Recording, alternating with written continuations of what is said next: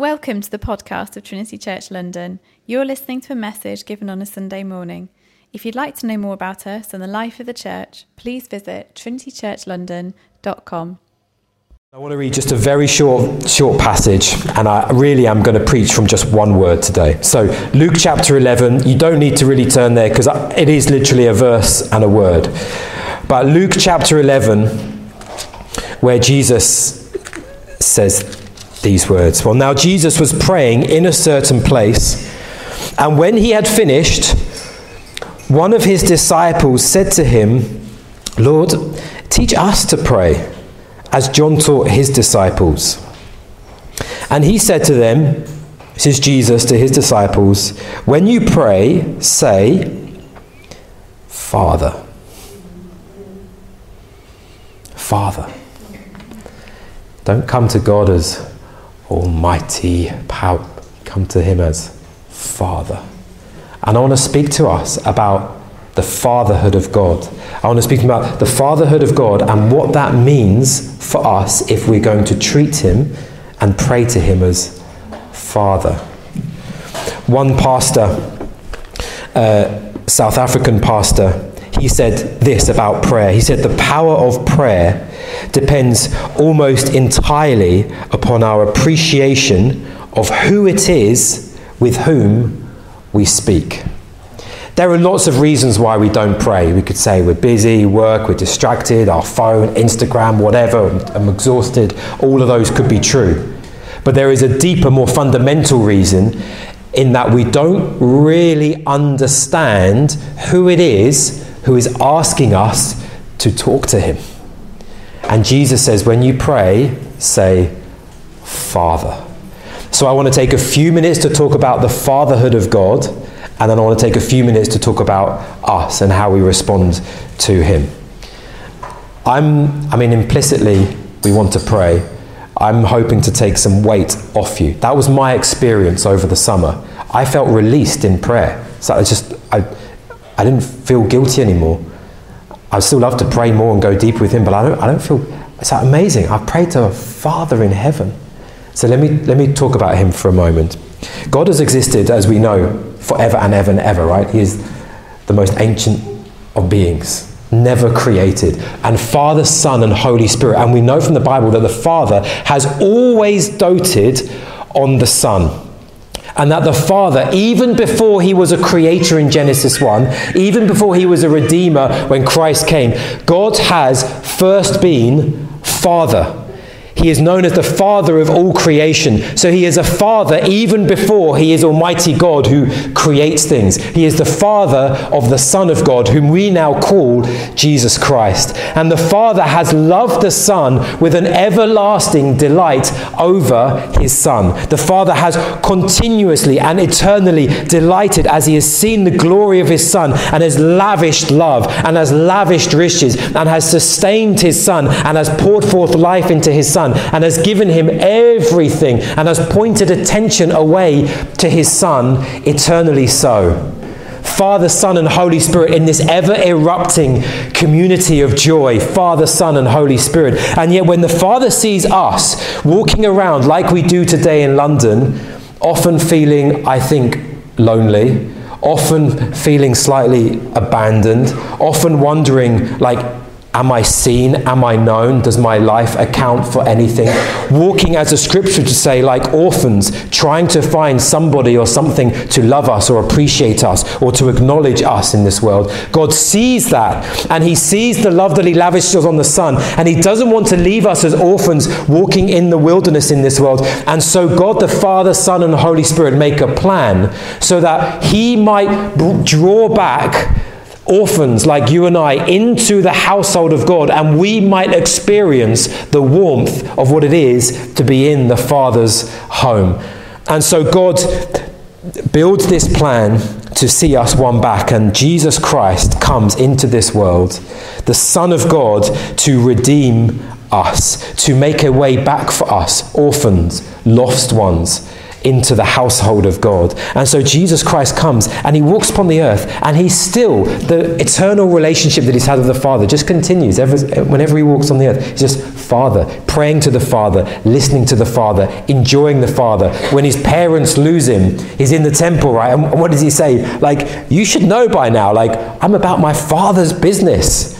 I don't know how Mary and Joseph took that 12 year old, you come back here, you know, father's business, you. I'm going, that, he's, I'm, it's his father, even from a young age, he was like communing with his father, and everything that he did was in line with the father's will. And he knew that to see us drawn back into the household of God would mean his own sacrifice, that he would be placed outside of the home that we might have a way in. And so when Jesus Christ goes to the cross, he experiences all of the sin and loneliness and lostness and the sense of abandonment that we sometimes feel, even now as Christians, sadly, he experienced all of that on the cross.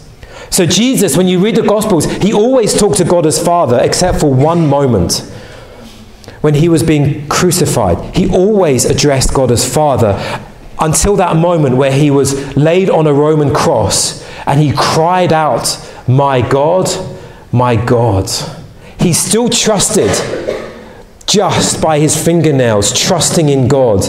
But he, in that moment, had lost something of the fathering of his own father so that we might come back home. And the father himself he loses something of his son in that moment so that he can lavish grace upon us. It's this crazy moment where, in that moment where Jesus Christ is being crucified, he is, as it were, preferring you and I sinful, finite creatures, preferring us to his son, and he leaves his eternal son to be crucified so that we might be welcomed in. Jewish fathers, when their sons or daughters would die early, would often symbolically tear their clothes to let their community know that they are in mourning. And what we find out in the scriptures is that in the moment where the Son of God was being killed, murdered, that the Father himself in heaven, he tears his own robes. Because in the temple, what we find out is that the curtain that separated the presence of God from sinful people was torn from top to bottom. This was a supernatural tearing that no human being could do. And yet the Father tears, as it were, the robes of his presence, declaring, My Son has been crucified. Why? So that he could welcome you and I back. It's an incredible sacrifice that God makes. How much does He love us? What have we added to the household of God that we could be welcomed in? What have we given to Him that He would say, I will give everything to have you in my home? And yet here we are, the recipients of blessing that we might call God our Father. And so with Jesus Christ, when he suffers, we know as Christians that the cross is not the end. Hallelujah. He was raised from the dead. And there's this amazing moment where Mary goes and he's try- she's trying to find Jesus. And in her grief and in her weeping, she can't quite see clearly. And she thinks that the man outside of the tomb where Jesus was laid was one of the gardeners there. And so she goes and she gets into this confusing conversation because she thinks she's talking to this gardener and Jesus is talking to her. It's like, it's me, Mary. And then she realizes, and he says to her, Do not cling to me, for I've not yet ascended to the Father. But go and tell my brothers and say to them, I am ascending to my Father and your Father. He said, He's your Father now, Mary. You can know him as Father. I have done everything. The door has been swung open and it will not be locked again. You can come in and eat at the Father's table. Come and call him Father. And Jesus says, I'm not going to leave you as orphans. I'm going to send my spirit so that you can receive the spirit of adoption. And so when Jesus goes up to the right hand of the Father, as he promised, he pours out his Holy Spirit at Pentecost so that you and I can call God from our hearts, Abba. Daddy, Father. There's no formal religion here. He's Father God to me. And with that comes a lot of privileges. Last night I was reading a, a, uh, a sermon on the fatherhood of God by Charles Spurgeon, who was a preacher in the 1800s who preached just down the road in Elephant and Castle. And he said this about the privileges that we have as God's children. He says, I am God's child, and if so, he will clothe me. My shoes shall be iron and brass Which maybe in the 1800s. I didn't understand that, but I was like, well, is that a good thing? I'd rather my Nike Airs, thanks. But anyway, he's like, if iron and brass is your thing, but we will be clothed. He will array me with the robe of my Saviour's righteousness. For he has said, Bring forth the best robe and put it on him. And he has also said that he will put a crown of pure gold upon my head. Am I his child? Then he will feed me. My bread shall be given to me, and my water shall be sure. He that feeds the ravens will never let his children starve. And if I be his child, then I have a portion in his heart here, and I shall have a portion in his house above. For if children, then heirs, heirs of God, and joint heirs with Christ. Are there crowns? They are mine. Are there thrones? Are there dominions? Are there harps, palm branches, white robes? Are there glories that the eye has not seen? All these are mine if I am a child of God. And I thought, yes and amen. Isn't that good news? We're his children. And I think sometimes we look at God like this. We think, well, God the Father has Jesus here, and then he has us lot over here. Because Jesus is somewhat special, right? He is the perfect, sinless one, the eternal Son. Like I might be a son or a daughter, but Jesus has got here first, right? He, he's been around for a long time. And so I think some Christians live this view that like Jesus is like the prefect goody two shoes son, right? He's the good one. Like he's probably slightly preferred. And then there's the rest of us. And so when Jesus talks to the Father, he's like, Yes, my son, tell me everything. I'll give you everything. What do you want?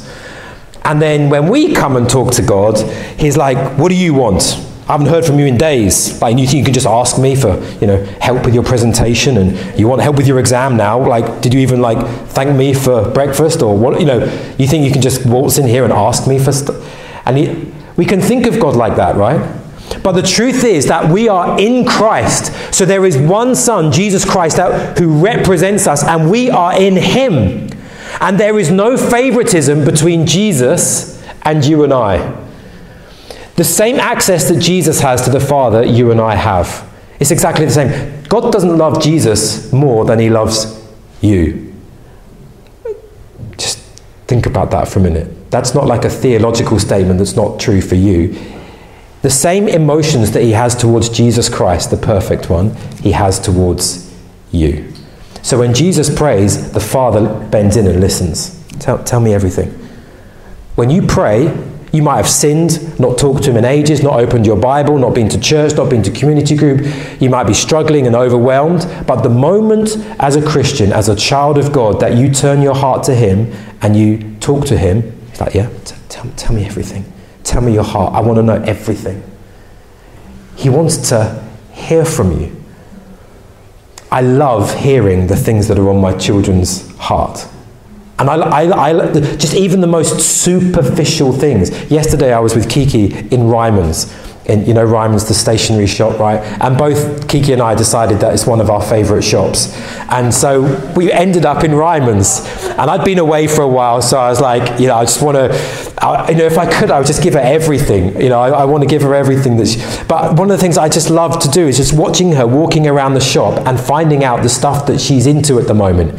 And the, so the thing that she really wanted to find was a envelope uh, sealer I'd never heard of one. I googled it. Google hadn't heard of one, but she wanted an envelope sealer.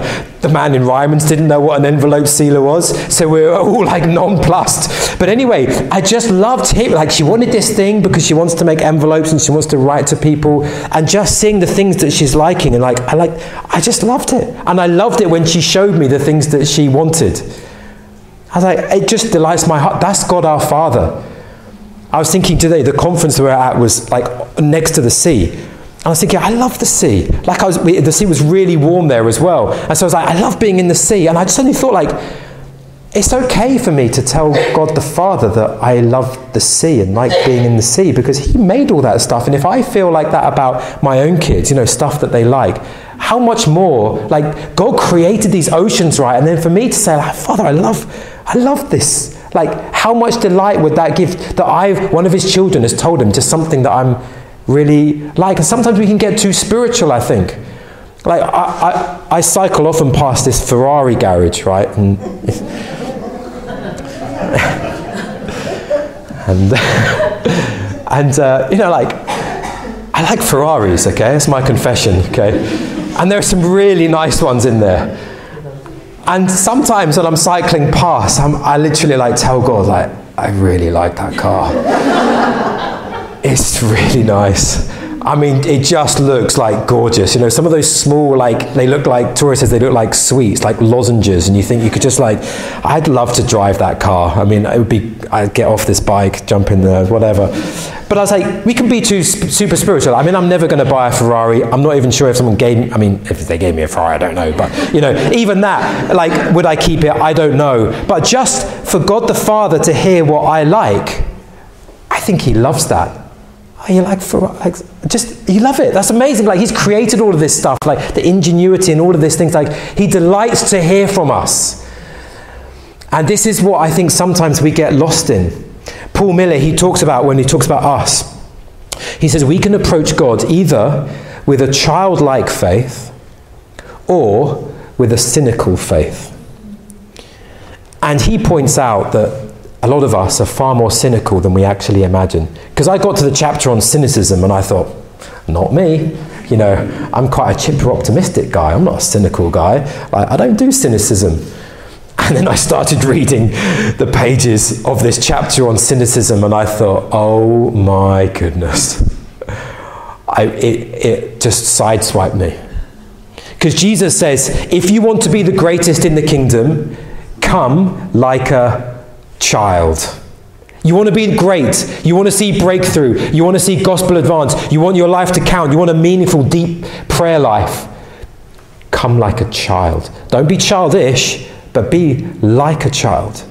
And he says, far too many of us have forfeited the blessings of God our Father because we have, without even knowing it, been sucked into cynicism, and our faith is now soaked so much with cynicism that we can't actually approach him like a child because we're just cynical. Let, let me give you some of the definitions of cynicism. Can I do that?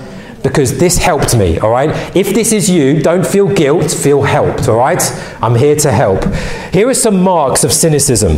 You know, as one who thought I wasn't cynical and then realized I am cynical, someone who questions everything. Okay, we're going to pray for, for some, you know, going to pray for £300,000.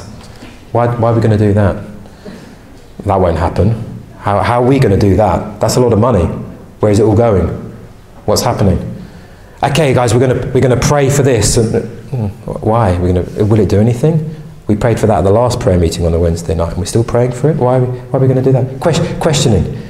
Sometimes we can question so much that we actually keep the kingdom of God at arm's length. There is a way of questioning that says, I want to be in the kingdom of God. I want to be in the Spirit of God. I want to be in the river of God. I want to know what He's doing. And I want to ask questions so I can go deeper and further into God. And there is a way of asking questions that is always just so you can keep the kingdom of God at arm's length. Just quietly in your mind asking, mm, not sure and we never actually experience the blessings of God our Father. The second thing is this cynicism can explain things. Let me read you a quote that I didn't enjoy reading. This is C.S. Lewis. You cannot go on explaining away forever. You will find that you have explained explanation itself. You cannot go on seeing through things forever. The whole point of seeing through something is to see something through it. If you see through everything, then everything is transparent. But a wholly transparent world is an invisible world. To see through all things is the same as not to see. And we in the West, we love to explain, right? We know how stuff works. We've got science and wisdom and experience and books, and we are the clever ones. We're not naive, we are smart, and so we can explain how things worked. Well, we prayed for their healing, but they also went to the doctors. Did you know that? And there's medicine, and they actually had help, and there are doctors who do that kind of stuff, and with time anyway, maybe. And we can explain it and explain it and explain it. We can explain the works of God as, oh, as emotionism, and you know, this happened and that happened, and it was just like everything came together. We explain things so much that we don't actually hold on to God Himself. Thirdly, never sure that things will actually change. You know, we're praying for breakthrough, praying for our family, praying for our children, praying for our friendships, praying for our situation, and we've experienced so much to think, oh, a kind of pessimism can seep into our prayer life. Laughing at the promises of God. This was Hannah's experience in the Bible. She was getting old and she was promised by God that she would have a child, and her first reaction was to probably roll her eyes and laugh. No, that's not, that's not going to happen. Look at me. Cynicism. I read the promises of God and just, no, this is, this is modern day now. It doesn't work like that. Sure, in the olden days, but we're like sophisticated here in London. You protect yourself from believing God for good things.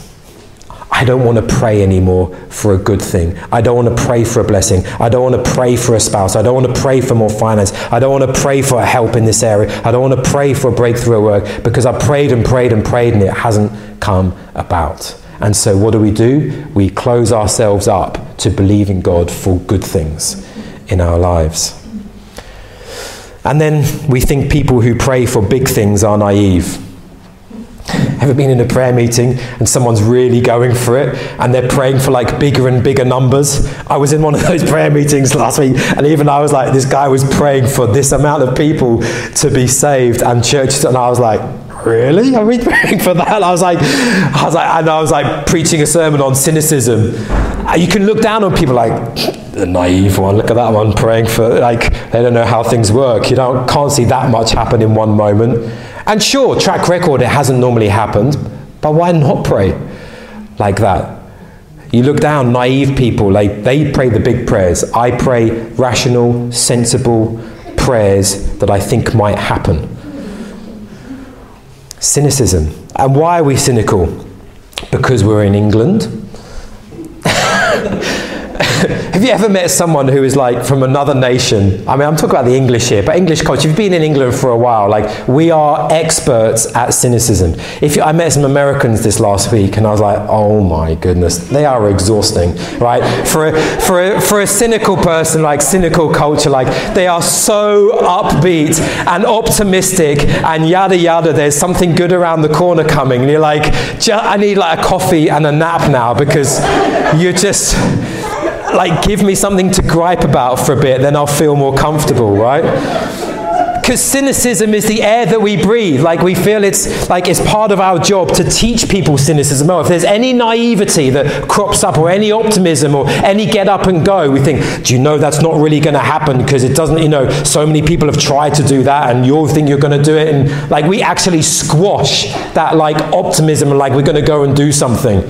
Because cynicism is just part of the air in, in our culture. And, and right now, it's even more so, right? I, there is this like corporate pessimism and cynicism that's like, because the political system across the board is like beyond broken. And so when any politician says, right, we can do it, or we're going to change things, or you're like, give me a break, right? You know, like, fine, like, w- whatever, but Everyone says the same, and we seem to, every step forward we take seems to be a step further into brokenness. And so, this like cynicism that anything will actually get better, anything, and that can creep into our souls and creep into our prayer life. For some of us, why are we cynical? Because we want to feel smarter than other people. Because we've got knowledge and we want to feel sophisticated. And when you come like a child, it can look childish sometimes. It can look naive. We can think that people who pray those kind of prayers, well, they've not thought through all the implications and don't really know how the real word works. No, that person might really know how the real word works, and they are choosing still to believe for God. Andre and Natasha praying still for the gospel to break forth, praying still for church plants, praying still for people to know the love of Jesus, and yet they've had their whole life destroyed twice over. And yet they still come like, they're not naive, but they choose to come like a child and pray to God and believe God for good things. And I think, lastly and painfully, why cynicism is because we have a list of unanswered prayers in our past. And I think this is maybe one of the things that just sits deep and heavy in our hearts. Because some of us have prayed for things, right? We prayed for good things and they have not come. And so, having this category of unanswered prayers that can sit there for a while, it, it can leave you feeling really uncertain about God. Am I preaching to anyone? it hurts. It hurts to have prayed for years and God seemingly not to have heard you. And so you think, can, can I ask that again? I don't want to ask that again. I, I just, it feels like touching a raw wound to have to ask for that again. So we just shut ourselves down. But there is a way forward because Christ has given us his spirit. So, in these last few moments, I want to talk about what childlike faith looks like, okay? And I realize I've gone on. So, childlike faith. First thing is this we just talk to God about everything. Talk to Him about everything. It's one of the, the marks of children, right? Before self awareness kicks in, and self talk, and self reflection, and all the other things that come with that, good and negative, what do kids do? They just talk, right? Sometimes too much, but they just chat about everything. They just talk, talk, talk, talk, talk, anything that's on their heart. Like the good things, the things that they want. They complain, they don't care. They'll just say any, whatever's on their heart. There is no filter, there's no second thought. Should I say this or should I not say this? They just talk to their parents, right? You get them alone in the car or on the bus or whatever, and they're like, you're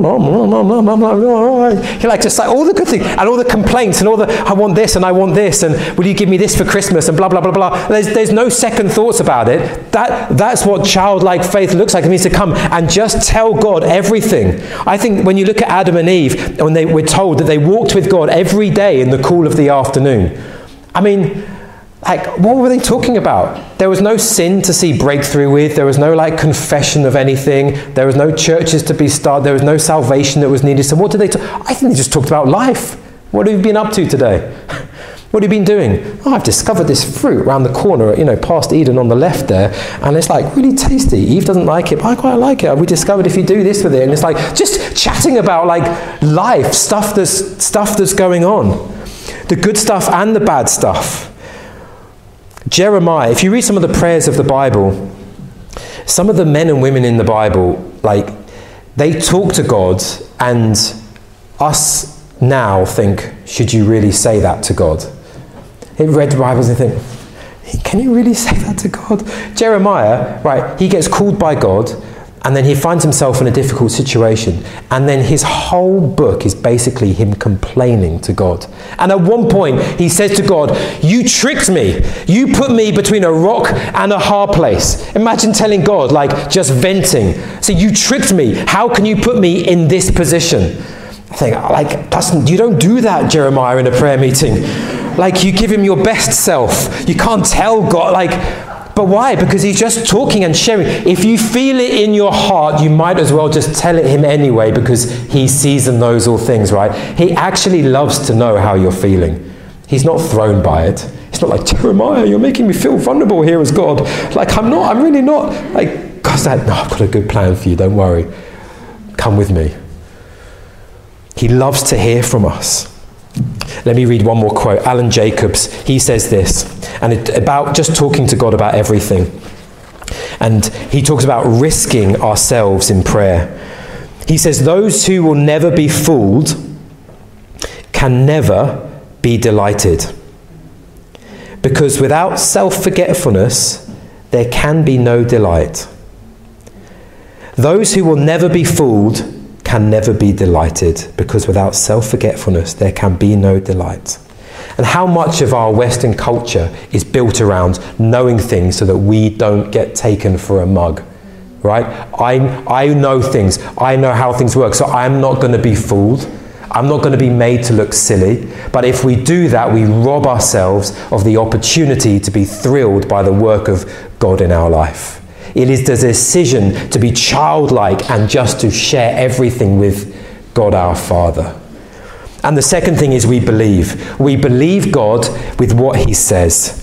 When we read promises in the Bible, we don't have to understand them or how they will work out, but childlike faith says, I will choose to believe what you've said here. I mean, even Luke 11, where Jesus says, Ask and you will receive. I could, I, could, I could rationalize and I could build a theology around why God answers some prayer and doesn't answer some prayer. I, I don't know. But our call is to simply ask and believe. I don't understand God and it doesn't feel like you're answering, but I'm going to choose to believe your word and what you say here. When I read a promise, I'm going to believe it. I'm going to pray and ask you to do that in my life. Micah has a very keen awareness of the things that we say to him, right? And especially when it comes to when he can play his computer. So if we said you can play your computer after you finish your spaghetti, like he remembers exactly, and he wants times, like to the minute, to the second. I want to know, like, what, what's the plan here? And as parents, like often, like it's not so important to us, like playing Zelda and beating the Ganon monster, whatever he's trying to do. But to him, it's very important. So, like the moments where I might forget a thing, and, and do you know what he says? One of his catchphrases, "But you said." But you said, you said, bah, bah, bah, bah, bah, bah. he remembers everything. But you said this. And so I have to like, did I say that? Should I have said that? I can't remember. uh, you said. And that's how children come. But you said this.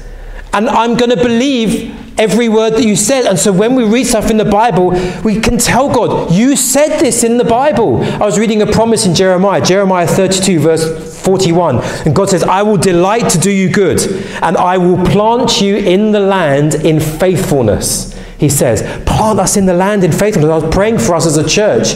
And I was praying for actually for some of us to be able to buy properties and be planted here. And I was like, I don't understand that, God, but I'm going to pray it because you said that you would plant us in the land. I don't understand. I don't know how it's going to work out, but I'm going to say, You said this, and so I'm going to believe you and ask that you would do it. Would you plant us in this city where it feels impossible, where it's too expensive? Would you help us buy properties here that we can be salt in this city? I'm going to believe you. You said it, God. So with our prayer life in the mornings or on the tube, whatever, have your Bibles open and say, God, you're saying here, I'm going to choose to believe you. Would you do that for me? Amen? And the last thing is this we just ask, just ask Him. Don't theologize. Don't try and have systematic categories of why or what you should ask or don't ask.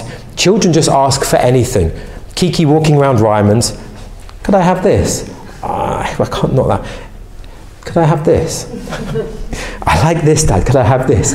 You know, I'm, I'm, if I could, I would literally, I'd just like, I'd just take, take my bank account, like go for, I want to, but I can't. just ask. That's childlike faith. Well, is it like, are my motives pure? No, they're not pure. They're never pure. Don't worry about that. What if I ask for that? Is that a bit selfish? Maybe. But just ask it anyway. Like, God will sort everything out along the journey. Should I really be asking for that? Just ask Him for things. And you will find that as you treat God as a father and you like a child, He will begin to unfold the way. We're praying for 15 guests at our Christianity Explored course. I mean, time's ticking now. We have five or six, I think, which we praise God for.